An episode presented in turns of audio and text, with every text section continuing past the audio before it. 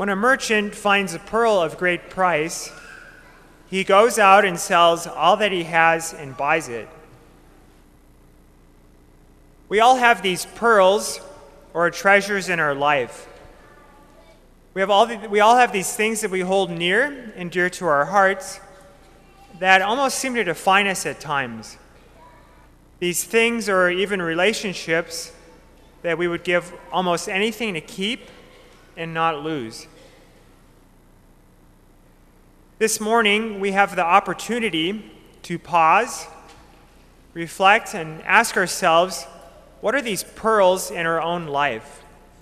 Again, those treasures that seem to define us, those things or relationships that we would never want to voluntarily give away.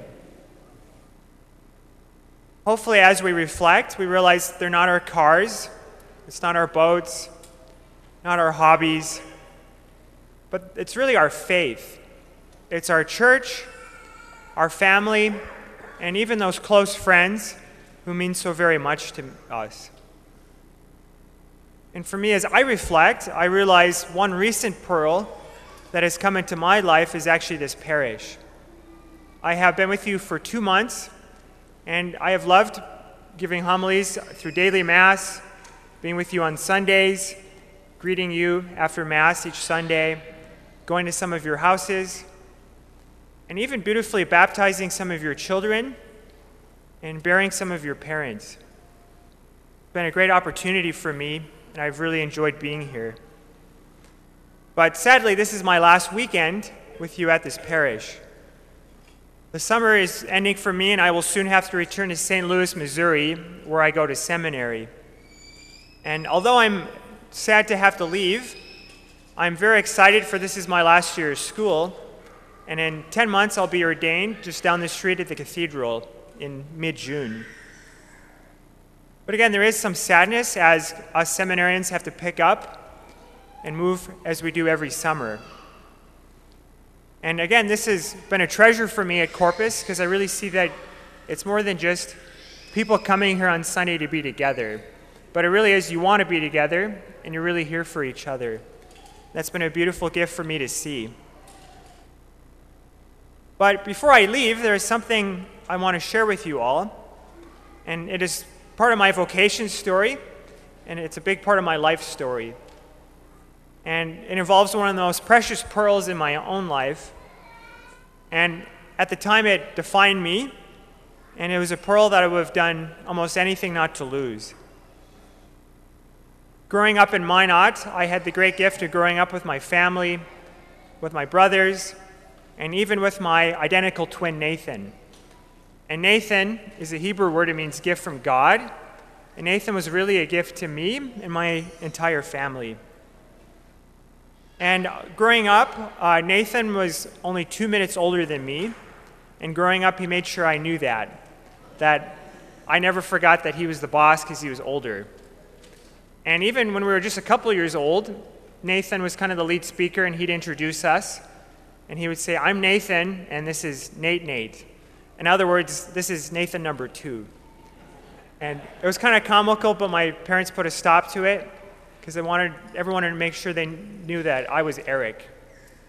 But this and, this and other things really allowed me to see that there's something mysterious and special about twins. Many of us have twins in our own life, and we can see that part of me lives in the other, and the other really lived in me that Nathan and I really shared this life. And we were the best of friends, and this continued for about for 14 years. But one night, shortly after beginning high school, the tranquil and perfect life that I thought I had ended forever. My twin and best friend Nathan was diagnosed with a rare childhood cancer, and after two and a half years of countless radiation, surgeries, and chemotherapy treatment, he passed away in my junior year of high school. And my, my this tranquil life I had really changed forever.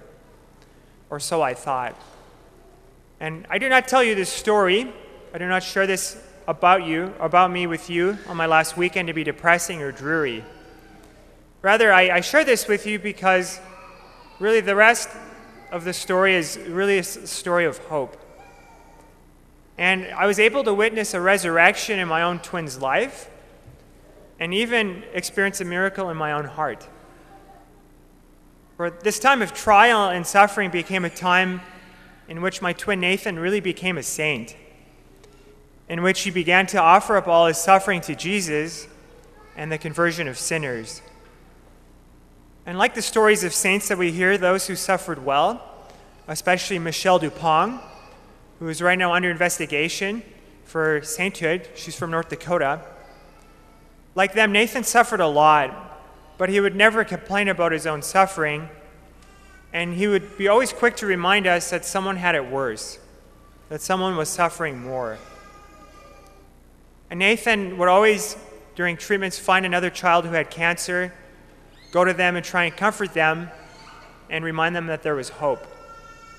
And growing up in high school, this was a beautiful example to me of our faith. But most importantly, Nathan taught me what is most important in life, what this main pearl in our life should be. And Nathan taught me that he wanted more than anything to do God's will. He wanted the Father's will to take place in his heart and in his life. And during that time, my family and I would play, pray countless rosaries, Divine Mercy chaplets, novenas that Nathan would be healed. Our ultimate goal is for Nathan to be healed. But usually pretty frustrating to, to, my family and me, Nathan would always add in at the end of the prayer, only if it is your will that I be healed. That only if it's your will, Father, that I be healed, do I want you to heal me. And Nathan taught me that he was not afraid to give everything to God. Nathan had trust because by the Holy Spirit, he knew that God really didn't want us to ultimately suffer that God ultimately doesn't want us to lose loved ones, doesn't want us to have cancer. So much so that He actually sent His own Son to be with us in the suffering. And Nathan taught me that God doesn't take pleasure in seeing us suffer. Rather, Nathan reminded me and my family, as we just heard from the letter of the Romans from St. Paul, that all things work for the good for those who love God. All things, even cancer, loss of loved ones, our own sufferings, although we may not understand them now, they will eventually bring a good, healing for others and even our own salvation. If we reunite this to Christ, either in our prayers and even more importantly at the altar during Mass, that during the time of the offertory, we actually, in the silence of our hearts, bring our sufferings and tell Jesus what's bothering us. And although my twin died, I can see that through his example of faith and trust and his prayers, he not only became a saint, but he also changed so many people in our own, in our own family. And personally, after he died, being a junior in high school, I started going to adoration more. And it was in that silence of prayer that Jesus made it more clear to me that I was supposed to be a priest. So I really offer my, I yeah, see that Nathan had a huge part in my vocation.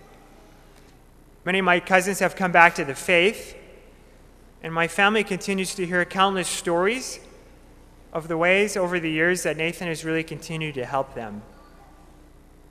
And even a few months ago, my mom and I were talking about all the prayers that we had offered, all the mir- desires for miracles that hope Nathan would be physically healed.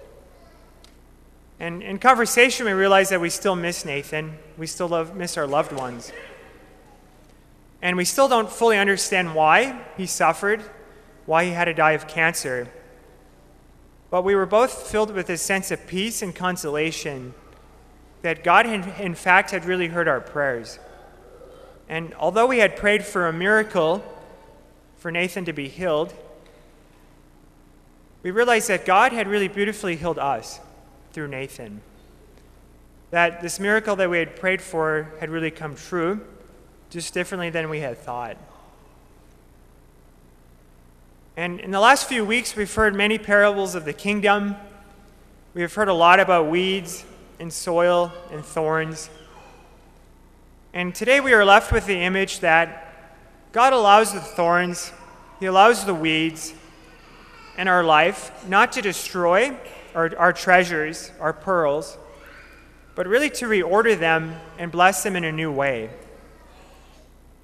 From my twins' experience, and probably many of your loved ones, we can see that the weed of cancer actually allowed my twin and probably your loved ones to spiritually bloom.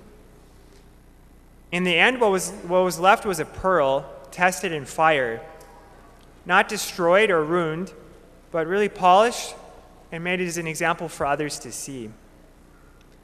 And God doesn't take away these pearls. Nathan is still my best friend, and I did not really lose him. For the suffering that he went through and I went through is actually the means of my own ministry now, and even the means of my own salvation. So, as we stop and reflect upon these own pearls in our life, let us not be afraid of whatever weeds may come. Let us live our lives with faith and trust that God will work all things for our good, as St. Paul reminds us. And through these weeds, let us have confidence that the Holy Spirit can do something beautiful in all of us. But please know my prayers for you all, and please keep me in your prayers as well. Thank you.